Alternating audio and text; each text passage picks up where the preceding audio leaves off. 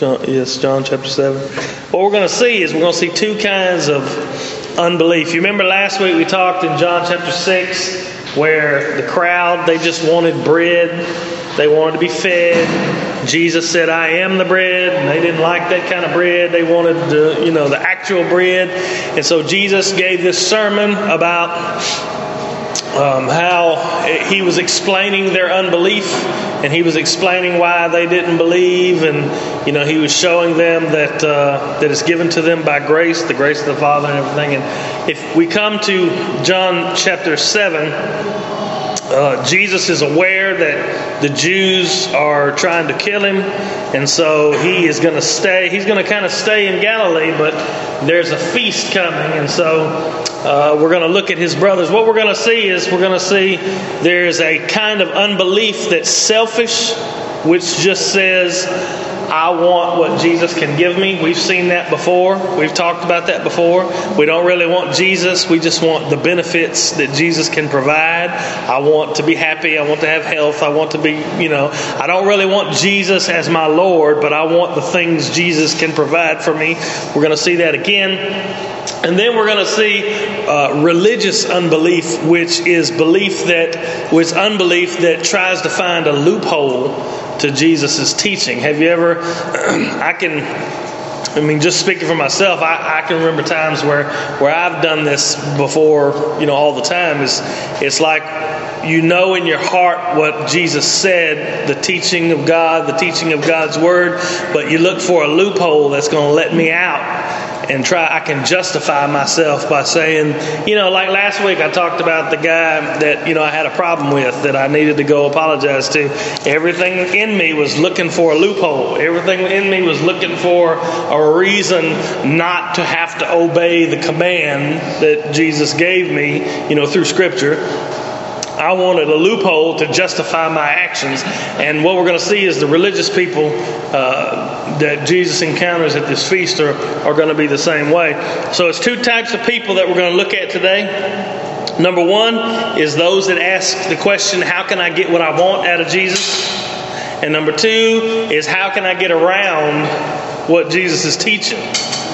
You know, and still be, quote unquote, right with God. See what I mean? How can I still be right with God but get around what Jesus teaches? Let me look for a loophole. So let's read. I'm going to just read the first ten verses, and then we'll go back and look at it. It says, after these things, this is these things are, is the sermon that Jesus preached about the bread, and I am the bread of life. It says, after these things, Jesus walked in Galilee, for he would not walk in Jewry, which is Judea, Jerusalem, because the Jews sought to kill him. Now the Jews' Feast of Tabernacles was at hand. The Feast of Tabernacles was uh, it was a celebration of, you know, their trek through the wilderness. The, they call it the Feast of Tabernacles or the Feast of Booths because they would build little sheds, little little shelters, and they would live in them for a week. You know, and it was like a big, huge celebration in Jerusalem, and every day of the week they would have a procession that goes through the city. Uh, they would go from the pool of Siloam and take water, and they would bring water down around the altar, and they'd walk around the altar, and it was to symbolize the water that God provided and all that. And that was the kind of the scene that was going on when Jesus stood up and said, if anybody thirsts, let him come to me and drink, you know. And then they would take these menorahs. You know what a menorah is? It's that, you know what a menorah is? The candle, the seven, it, you know. I ain't got no chalk crackers used at all. But it's that it's that seven candlestick thing, you know. They would take those things with the lights, and they would come and bring them, and, and they would come, walk, procession would go through the city and all that. And that was the scene behind when Jesus stood up and said, I am the light of the world. So all this is kind of going on, the Feast of Tabernacles.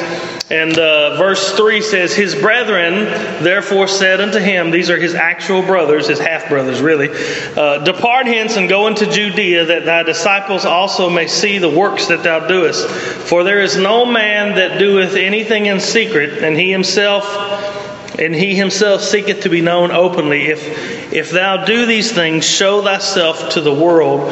And then verse five says, for neither did his brethren believe on him. So the brothers, basically, they're going to epitomize what we look at and we see as selfish unbelief. I want to get what I want. uh, out of Jesus. I don't necessarily want him to be my Messiah, my Lord, my whatever. Why do you think the brothers wanted him to go down to the festival and show everybody his uh, his, his magic tricks, would be the way they probably look at it, his miracles? No idea. Yeah, that's right. That's my brother. That's my Bubba. They would be, you know, if he was a miracle worker. Now, these were his brothers. Now, they grew up with him. They grew up knowing who Jesus is. They grew up, you know, they had probably noticed, surely by now, that something was different about him. You know, when they were crying and throwing their peas in the floor and stomping their feet and saying, "Mama, I hate you." You know, Jesus wasn't doing none of that because he never sinned, you know. And uh, Luke tells us about a time when Jesus was ten or twelve years old in the temple, wowing the, the, the teachers in the temple with his knowledge and everything. So surely they knew that there was something different about him. They were present when he turned water into wine. They probably had seen many things about him. Many things that he had done. So it wasn't a fact that they didn't understand that he was different. He was the a Messiah figure. He was, but it tells us clearly in the text that they didn't believe on it. They didn't trust him as their Lord. They didn't trust him as their Messiah. But yet they wanted him to go and show his his stuff off to the world. He said, The the key here, I think, is where it says, the one who seeks to be known openly. Did Jesus seek to be known openly at this point? No, it says right in verse one that he walked in Galilee and not in Jerusalem because they were seeking to kill him. What? Well, that, well, I took that part to be kind of like maybe they're a little resentful and they wanted to kind of, you know, get him trapped. Get him in trouble? Yeah. Now, see, I thought about that. I thought about that. It could be like a jo- like a Joseph situation where his brothers are just kind of, well, go on ahead with your bad self. Go on down to Jerusalem. And, you know, I did think about that. Uh, and, and there is something to be said for that. Uh, but th- it just doesn't seem to be any animosity in his brothers, like, up until this point in any of the Gospels. There doesn't seem to be any uh, strife within the family or any, any, you know, things like that. So it's very possible. I'm not discounting it. I'm just saying it's possible. But uh, I think what I'm thinking is that they wanted the notoriety that would come to their family, you know, if this guy would, you know, show up and wow the crowd with his these big things. Um, but you could be right. It's just more on a sibling level. You know how siblings jab each other. Yeah, it'd be like taunting him, like, well, if you're this big great guy, why are you hiding out in Galilee? Just a thought. Yeah, I mean, I thought about that. It could be, it, it very well could be. Um, but the one thing that we see is that Jesus doesn't operate on their timetable. Jesus doesn't even operate on his own timetable. As he was, you know, he, he was going to do what the Father said to do when the Father said to do it. It was about his mission, not about their, you know, appeasing them, whether it was to make them happy or make give them notoriety or just to give them the satisfaction of, of you know, seeing him go to Jerusalem and out of their hair and maybe in trouble with the Jews. Um, it was his mission. His it says in verse uh, six, it says, for, well, for five says, "For neither did his brethren believe on him." And then six said, "Then Jesus said to them, My time is not yet come." What does that imply? For people, it says that it was you that the Jews sought to kill him. Right. So he was saying, "My time's not yet come for me to go public," so to speak. Right, right. So my time, but what did he mean? What was he basing the fact that his time hadn't come on? Was he was just, you know, thinking the cross? Right. Well, his time to be glorified, his hour, my hour is not yet come. Over and over is going to talk about the cross. Who decided when his time would come? The Father. The Father would decide. So Jesus was not just there to operate at the whims of the crowd. He was not there to uh, make sure the brothers had good, you know, had good notoriety, or that, you know, he would just let them out of, he would just let him, let them, let himself be out of their hair. He was under the the Father's timetable. He was under the Father's schedule. And he told his brothers this kind of a backhanded slap here. He says, he says, but your time is always ready. What does that mean? They could come to him at any given time. Well, do you think it means that they could come to Jesus? Well, no, that they could come through Jesus to God. Right. But I think he's saying, my time has not yet come for me to go and show myself public, but your time is always ready. And here's the reason, verse seven. The world cannot hate you, but me it hateth, because I testify of it that the works thereof are evil. Why can't the world hate his brothers? Because the brothers are part of the world. Because the brothers are put, so their time is always ready means you're part of you're part of the you know you're part of the establishment that you're wanting me to go to. He says I can I the world is going to hate me, and why does the world hate Jesus? What does he say? He's not of this world, but what does he say in verse seven? Why does he hate? Huh? He makes him know that they're evil. Yeah, he testifies that his that their works are evil. Have you ever noticed, have you ever seen that? I mean, I'm sure you have, that not only does Jesus, when he comes, when he comes into Jerusalem, when he goes into, we'll see that, but when he starts teaching and preaching, people start getting convicted of their sin. People start seeing his life. They start seeing his ministry, and they start seeing, they start comparing themselves with him, and they start saying, wow, I'm a sinner. You know, what are you saying? I'm not. The, the biggest thing that got Jesus in trouble was him saying, you guys don't know God. I mean, and there, for, for them, him to say to religious leaders, you don't know God, was like the ultimate slap in the face. But have you noticed that the Jesus that's in you, or the Jesus that's in me, when we get we get around unbelievers, it it convicts them of their sin.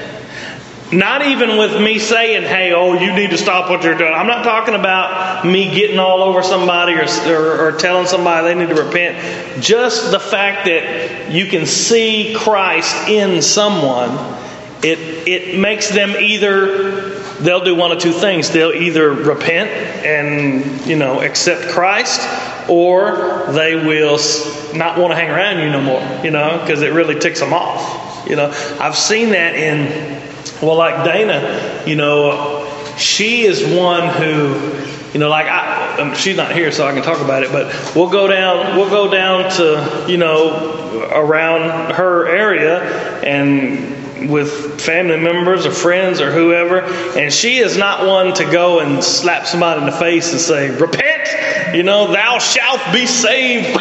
You know, she's not one to do that. She's not one that's going to make waves, you know, and make people uncomfortable and all that. Now, I, I might be a little more smart-mouthy about stuff, you know, and which just happens. I mean, I know y'all don't believe that, but it just happens to be.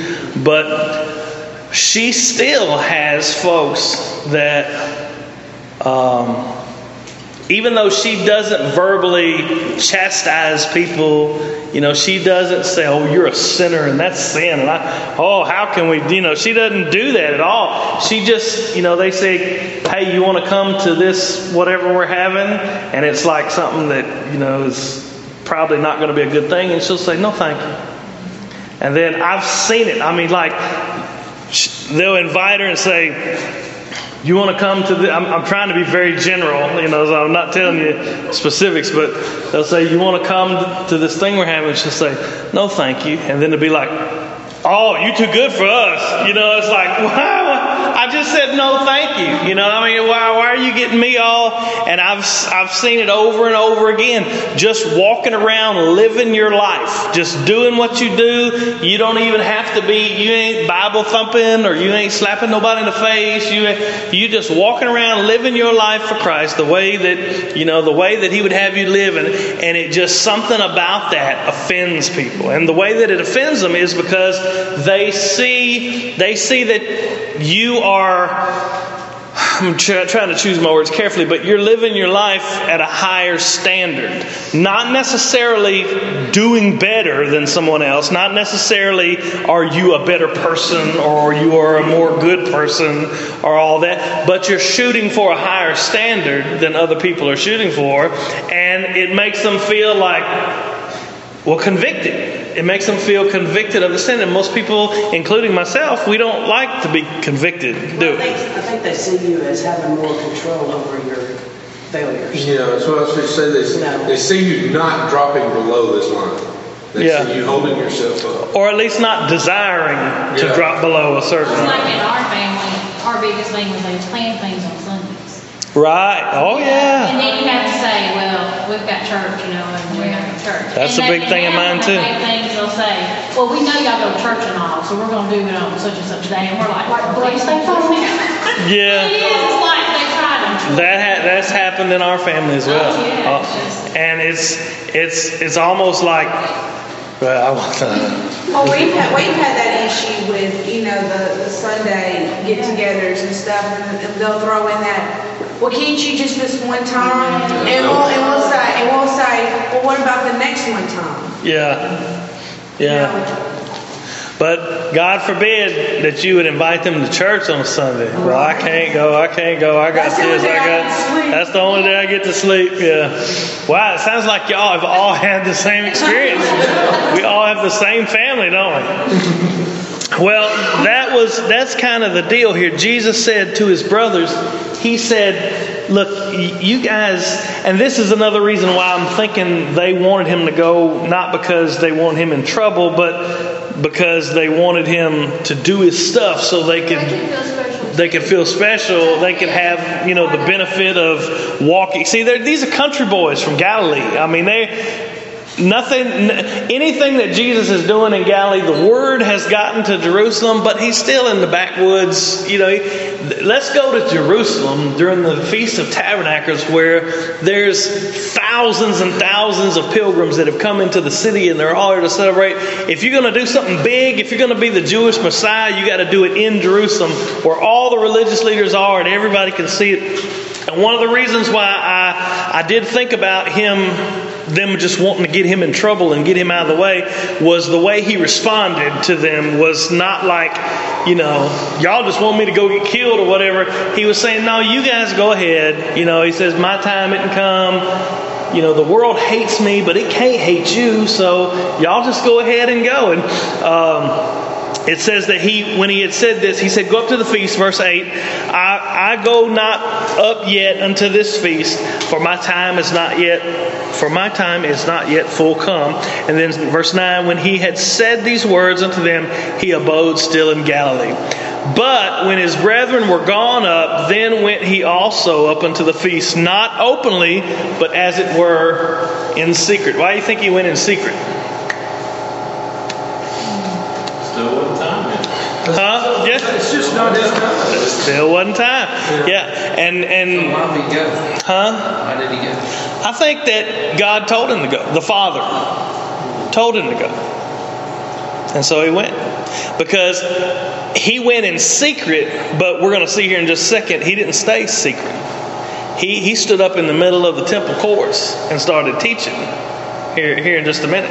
We'll see that in just but a second. It says, but, you know, but in taking the scripture literally, it says, but when his brethren were grown up, then he went, you know, just, just like he does. Solo, you know, he didn't fall into the the what? brothers. And, you know, you do you do this, you do this. Right. You know, he did it and the way his father would have him do it, not the way his peers would. Yes. Isn't it like if like your if your family goes up to a feast like that? I mean, everybody got a whole big caravan. Oh yeah, not just yeah. So it would have been noticeable that here's.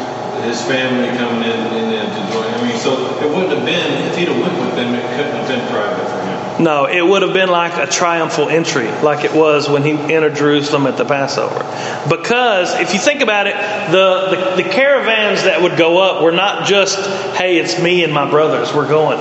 It was, it was all kind of people in Galilee. For instance, the last time that we saw, not the last time, but earlier on in Scripture, I think it's in Luke, where the family went up to Jerusalem to, uh, you know, to whatever feast when Jesus was twelve years old. You remember, and he was in the temple and wowing people with the.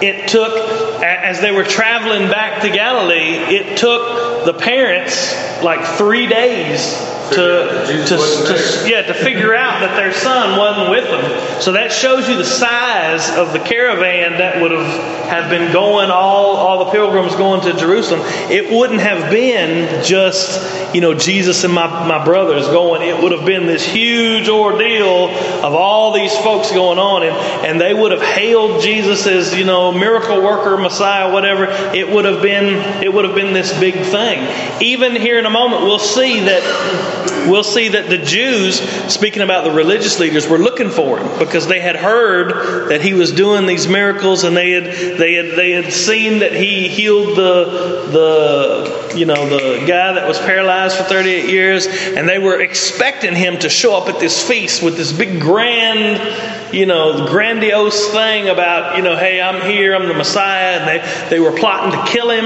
And so they, it was a lot of things going on, a lot, a lot of things going on. And so there have been many discussions, just to let you guys know, about, you know, in literature, commentators, preachers, scholars writing about why Jesus...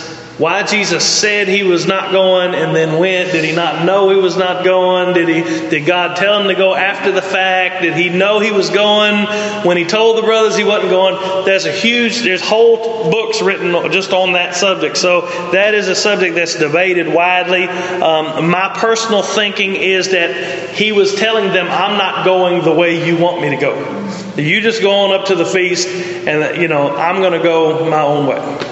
I'm not going the way that they wanted him to go. So, verse, uh, where are we at? When his brothers were gone, he went up in secret. Then the Jews, now we're going to see this, this, um, we're going to, this is more unbelief.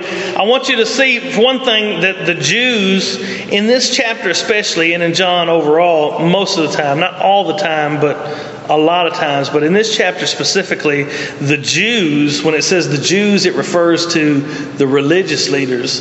And when it talks about the rest of them, it calls them the people or the crowd. So it says, the Jews, verse eleven, then the Jews sought him at the feast and said, where is he? And there was much murmuring among the people. You see the difference? The Jews wanted to kill him.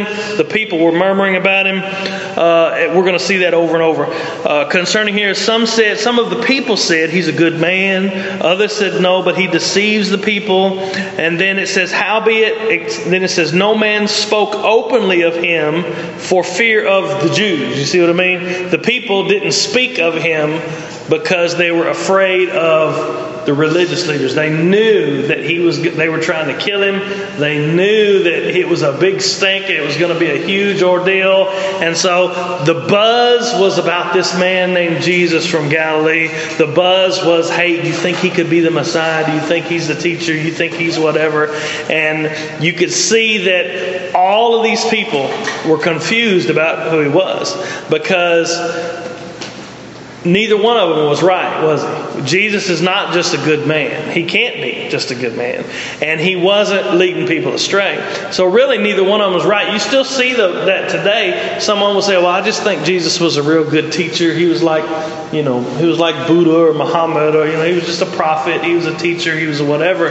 But we can't hold that and be consistent, can we? Because Jesus taught that he was God. There's no way around it. We've already seen it over and over again in John, just in the first six chapters. Jesus taught that he was God. So therefore, he can't be a good man, because if he taught that he was God and he wasn't God, then he was lying. Or he was crazy, you know, one of the two. So he can't just be a good man. And when you, you, you may run into folks that say, that think that same way, that, you know, Jesus was just a good teacher or whatever, but the reality was that he taught that he was God. So so he can't. So everybody got that so far? All right, y'all have gotten quiet all of a sudden. So that's the first category. The second category is going to be religious unbelief. Now this is a whole lot, this is kind of what I wanted to get to, because we've talked over and over again already about people who want what Jesus can give them, but don't want Jesus. But here you're going to see people that try, they're trying their best to find a loophole that I can slip through in Jesus' teaching, where I'm technically keeping the law, but in my heart, I know that I've, I'm really not doing what God wants me to do. See what I mean? Let me put it another way. Uh, in my heart, I know that I'm not doing what God wants me to do, but based on the letter of the law, I'm still doing what I'm supposed to do, so I'm okay. You see what I mean? See what I mean? Like I told you about the guy b- before that I had a confrontation with. You know, by by, if I took the, if I took the, you know, there's a command that says, um, if any man obey not this, the teaching in this letter, have no company with him. You know, I will take that and I will use that to my advantage to harbor, you know, ill will or feelings of whatever in my heart. See, I've done that before. Like, well, I, you know, I, in my heart, I know that I'm not doing what God wants me to do, but I can justify myself because it says, you know, have no company with them. Are y'all with me? You understand what I'm trying to say? Okay, good. I'm just making sure. All right, verse fourteen. It says, and we're only going to do about nine more verses, so I'm not going long. I'm going to try to cut things short from now on. Now about the middle of the feast, the midst of the feast, Jesus went up into the temple and taught. Okay, so he didn't stay secret. He started teaching. And the Jews, who are the Jews? The religious, the religious people, they religious leaders, they marveled, saying, how knoweth this man letters, having never learned? They were they were shocked that he uh, could expound the Scripture. His knowledge of the Scripture, his command of the Scripture was so great, even though he had never been through their rabbinic schools. You know, there was there was huh? I told Curtis, I was like, well, yeah, he was giving his autobiography. Yeah. Well, they they were marveling because, you know, they, basically it was like, hey, where is your diploma? You know, like, where, who have you studied under? You know, and Jesus had none of these things, yet no one could doubt the authority that he spoke with. No one could doubt the command that he had uh, over the Scriptures.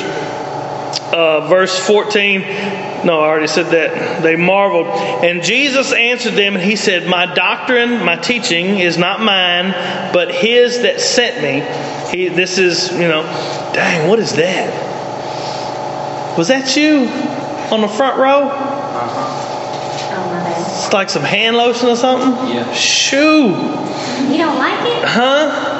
It's just stout. Oh, my bad. It was okay. Um, he says he, he he gives a promise. Verse sixteen. Jesus answered them. This is really what messed me up. I was I was supposed to uh, I was supposed to go over to Blake's house last night, but I could not get through this section right here. It says, "If any man will do his will." Now, if I was translating that, I would say, "If any man desires to do his will or wants to do his will, he shall know the doctrine, the teaching, whether it be of God or whether it be whether I speak of myself." What do y'all think that means? Like if... But they always say, like, when you're on the witness, you don't have to worry about it. It's up in your mouth and God will hear you. Well, that's true. That's true. He said, they were questioning whether Jesus, where did he get his teaching from? Because back then you had to have a, a scholar to quote. You know, I get this from Rabbi Hillel or whatever. And so Jesus said, look, I, my doctrine is not my own, but he's pointing to God the Father. And he said that if you d- want in your heart to do God's will, if you want to do God's will, then you will know where my teaching comes from. Now, somebody's going to say something. No, somebody would. Somebody would. I was, if you said it, I mean, basically. Basically, he's saying, and this is what I mean. This is this is a hard, hard thing. He, basically, he's. It seems like he's saying that to have a right understanding of my teaching, of my law, of my words, you have to have a right heart that desires to do God's will. And then the knowledge will come. And then the knowledge will come. Boy, and that, for me, that's backwards.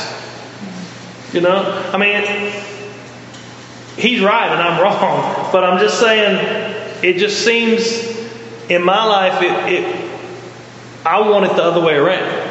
I want to learn and study and do all those things, and then that will show me how to obey God's will.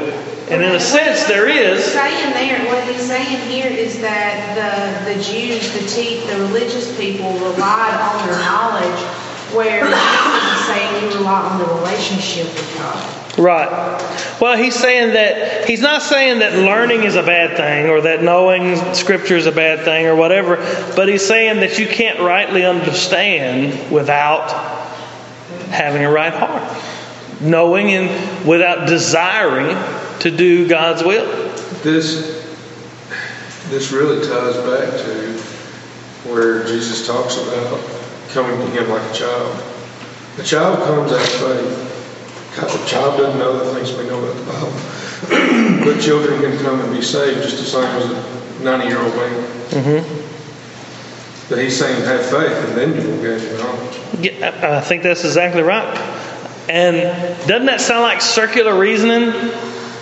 Like, if if Michelle here is an atheist and she and I are arguing over God stuff, and I say to her, well, you just have to believe first and then you'll understand.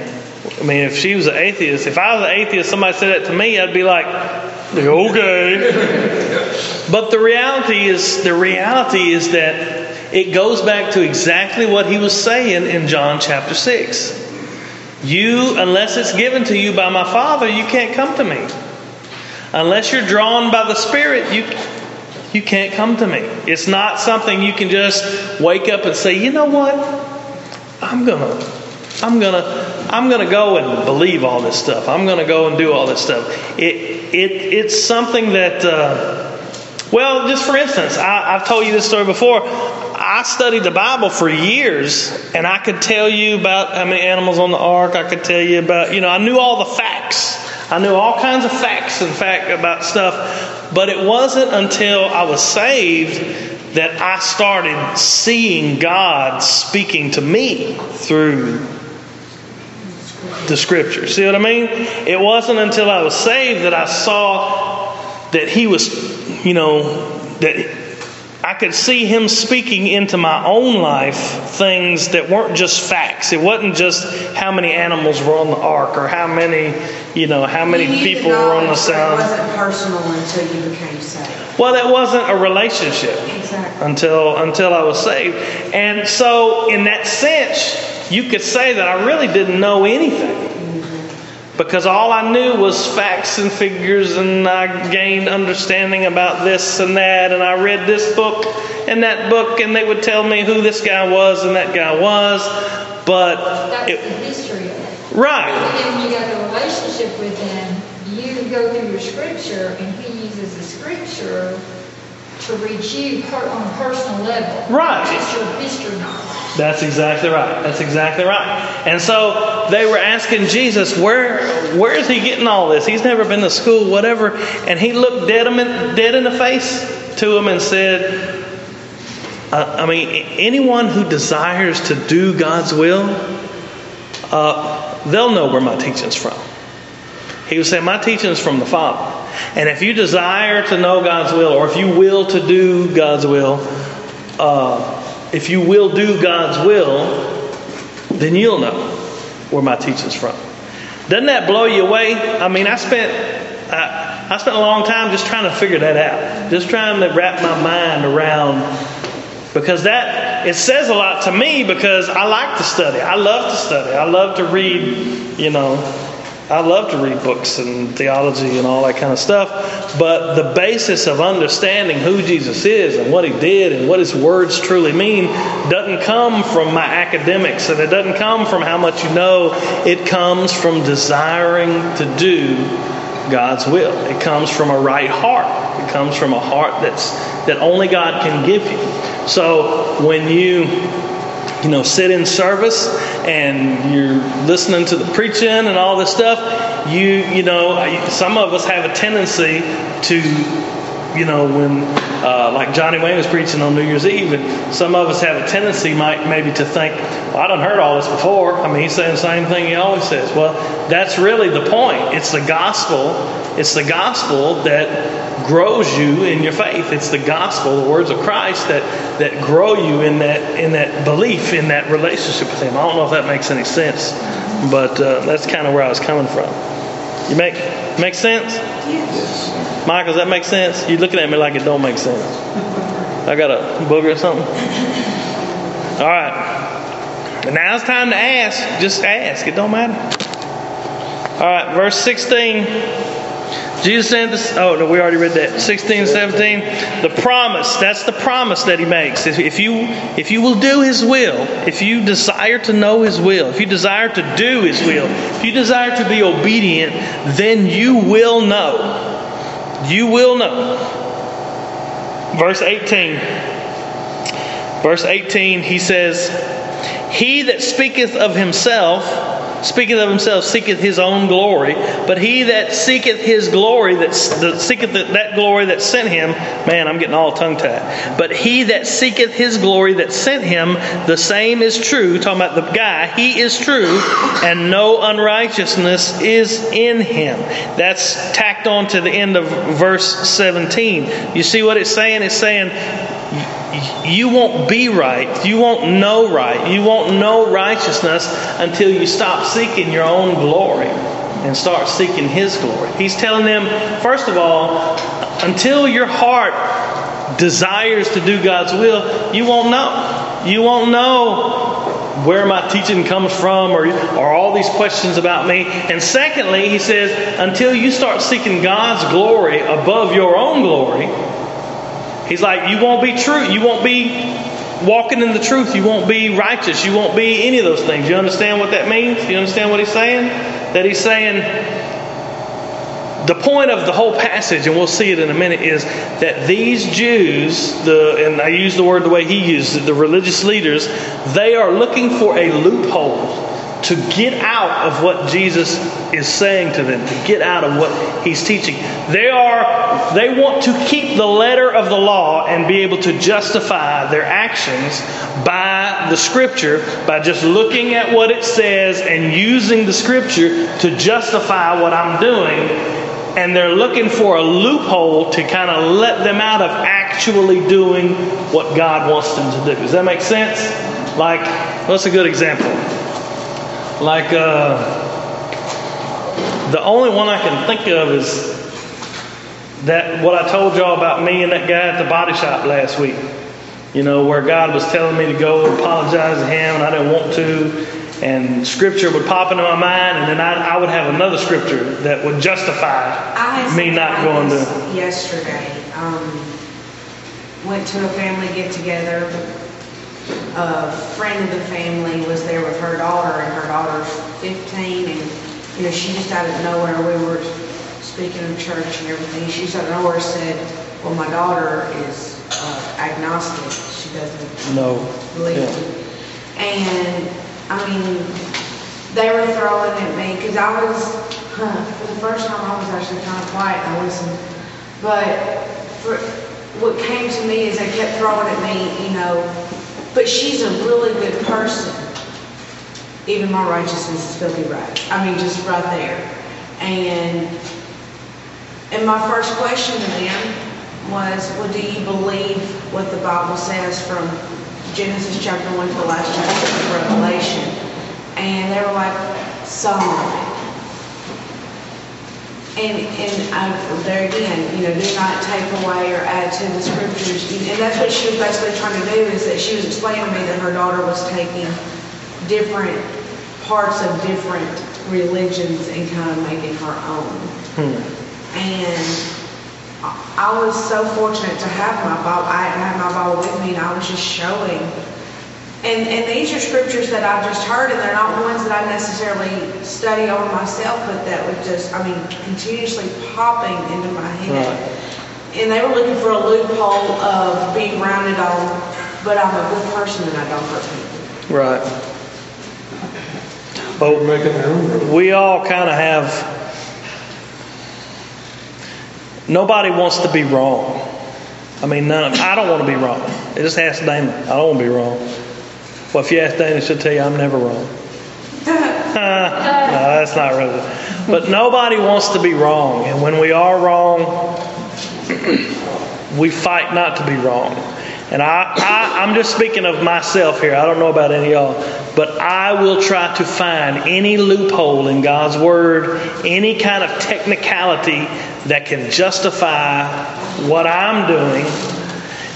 And, you know, for example, if Jimmy was to walk up to me and say, "Look, Jason, I saw you the other day," probably not the thing that a Christian would be doing, I would say, "All have sinned and fallen short of the glory of God. Are you judging me? Don't judge me." No, I would use all those passages to justify myself when the reality is my heart simply does not want to do what God wants me to do. And that, see what I'm saying?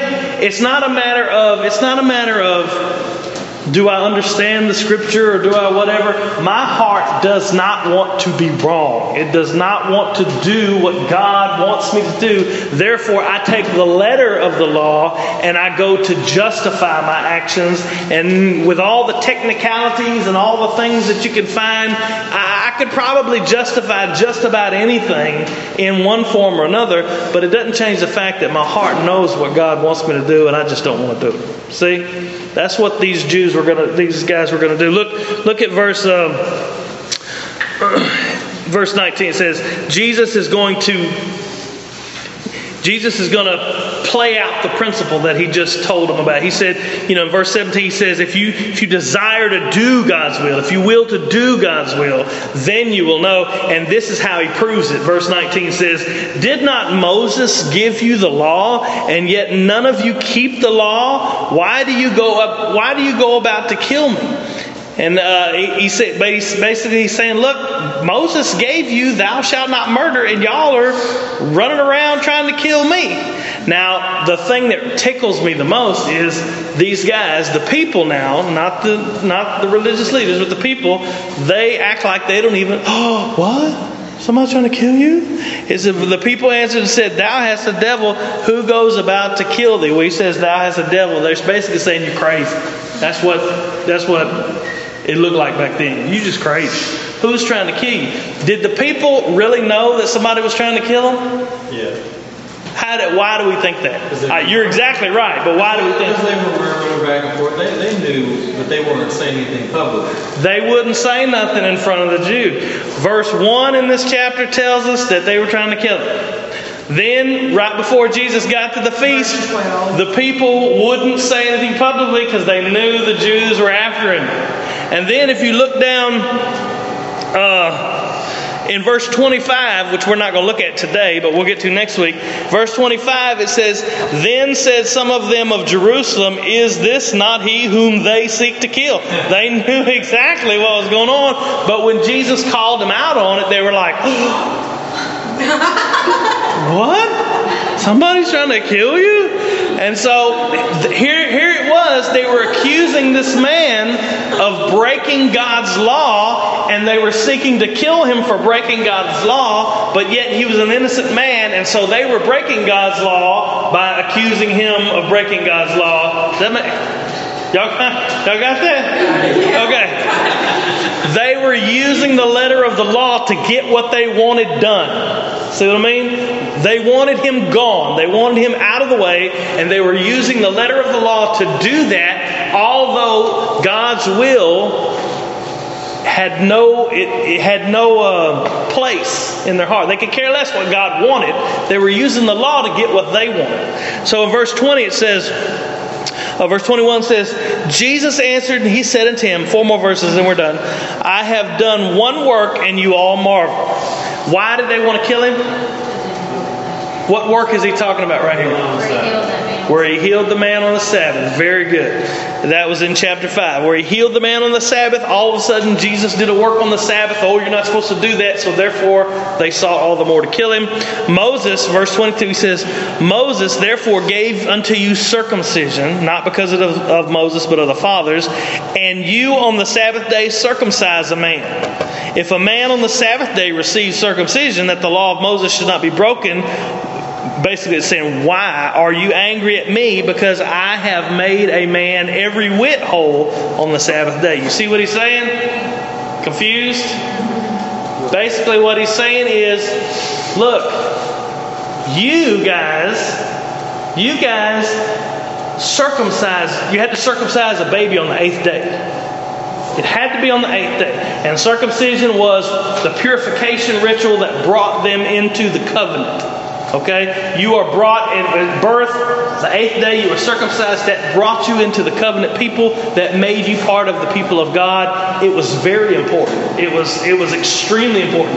It was so important to the Jews, and rightly so, that if that eighth day fell on a Sabbath, they would sure enough do it anyway. See what I mean? Because it was that important. And they made exception for the fact that, you know, actually that is work. Cutting away the foreskin of a baby, you know, is kind of is kind of work. So they made exception to that fact. And Jesus was saying, look, if you rightly so see that you must purify, that you must bring into covenant this child on a Sabbath day, why are you getting mad at me when I fulfilled what the Sabbath was meant for in the first place? I made a whole man whole. I made the whole man pure.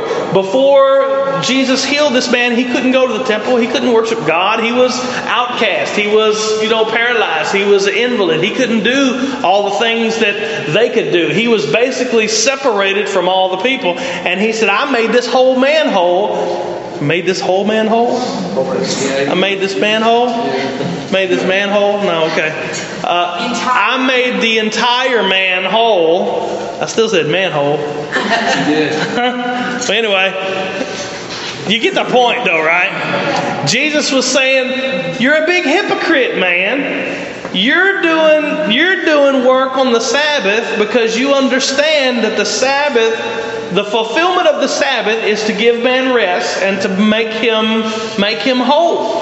The only way a baby can come into the covenant with God is if they are circumcised on the eighth day, and you do that on the Sabbath. Yet here I am, I made this whole, this entire man whole on the Sabbath, and you're seeking to kill me. Do you see how they were using the law to find a loophole? All they really wanted was Jesus out of the way. You just get, get this Jesus guy gone so we can go back to doing the way things that we've always done, the way that we always done. That's all they wanted, and they were using the law to try to get what they wanted done rather than following the law, because that's what was God's will for them. Does that make sense? Y'all with me? Couple, one more verse and we're done. Final verse in this is twenty-four. We'll stop there and we'll look at twenty-five through the rest next week. It says, judge not according to appearance, but judge righteous judgment. What does that mean, you think? In the context of what he's been saying so far. He's talking about the meaning of God's word, the meaning of God's law, what I'm supposed to be doing, what God wants for me. What really is sin? Judge with a righteous judgment. You judge by what God's will is behind the letter of the law. Does that make sense? Like, I'm trying to think of a good example. I'm not. I'm not doing very good. No, I better not say that. Better pick that one up next week. Huh? Well, let me just say this. How can the most misused verse in the Bible is judge not lest ye be judged, you know, blah, blah, blah. Everybody picks that up as their favorite verse. But yet here, Jesus is telling us we should judge. But we should ju- not judge by appearances, but judge with a righteous judgment. See what I mean? We judge, we judge not by not by the external things. That's what these folks were doing. They were they were judging based on the external application of the law. Yes. I mean, a couple of examples that Jesus gave in other parts of the scripture, or the, the good, you know, the Samaritans. You know, they told them. You know, about the ox that falls in the ditch and all that. I mean, he's given other examples. Right. To us. Don't get caught up on the letter without trying to feel the meaning. See what I mean? Technically, technically, I haven't committed adultery if I don't do the act. Right? But Jesus said, if you look at another... See what I mean? With lust. So I could walk around just lusting all day long, looking at all kind of stuff, and I could feel good about myself going, well, I ain't done nothing wrong. I hadn't committed adultery. But really, Jesus was telling us that, yeah, you, you've, you've, you've done it in your heart. Therefore, judge with a righteous judgment about what God's will is, not just by the letter of the law. Make sense? I am so late. I got to go.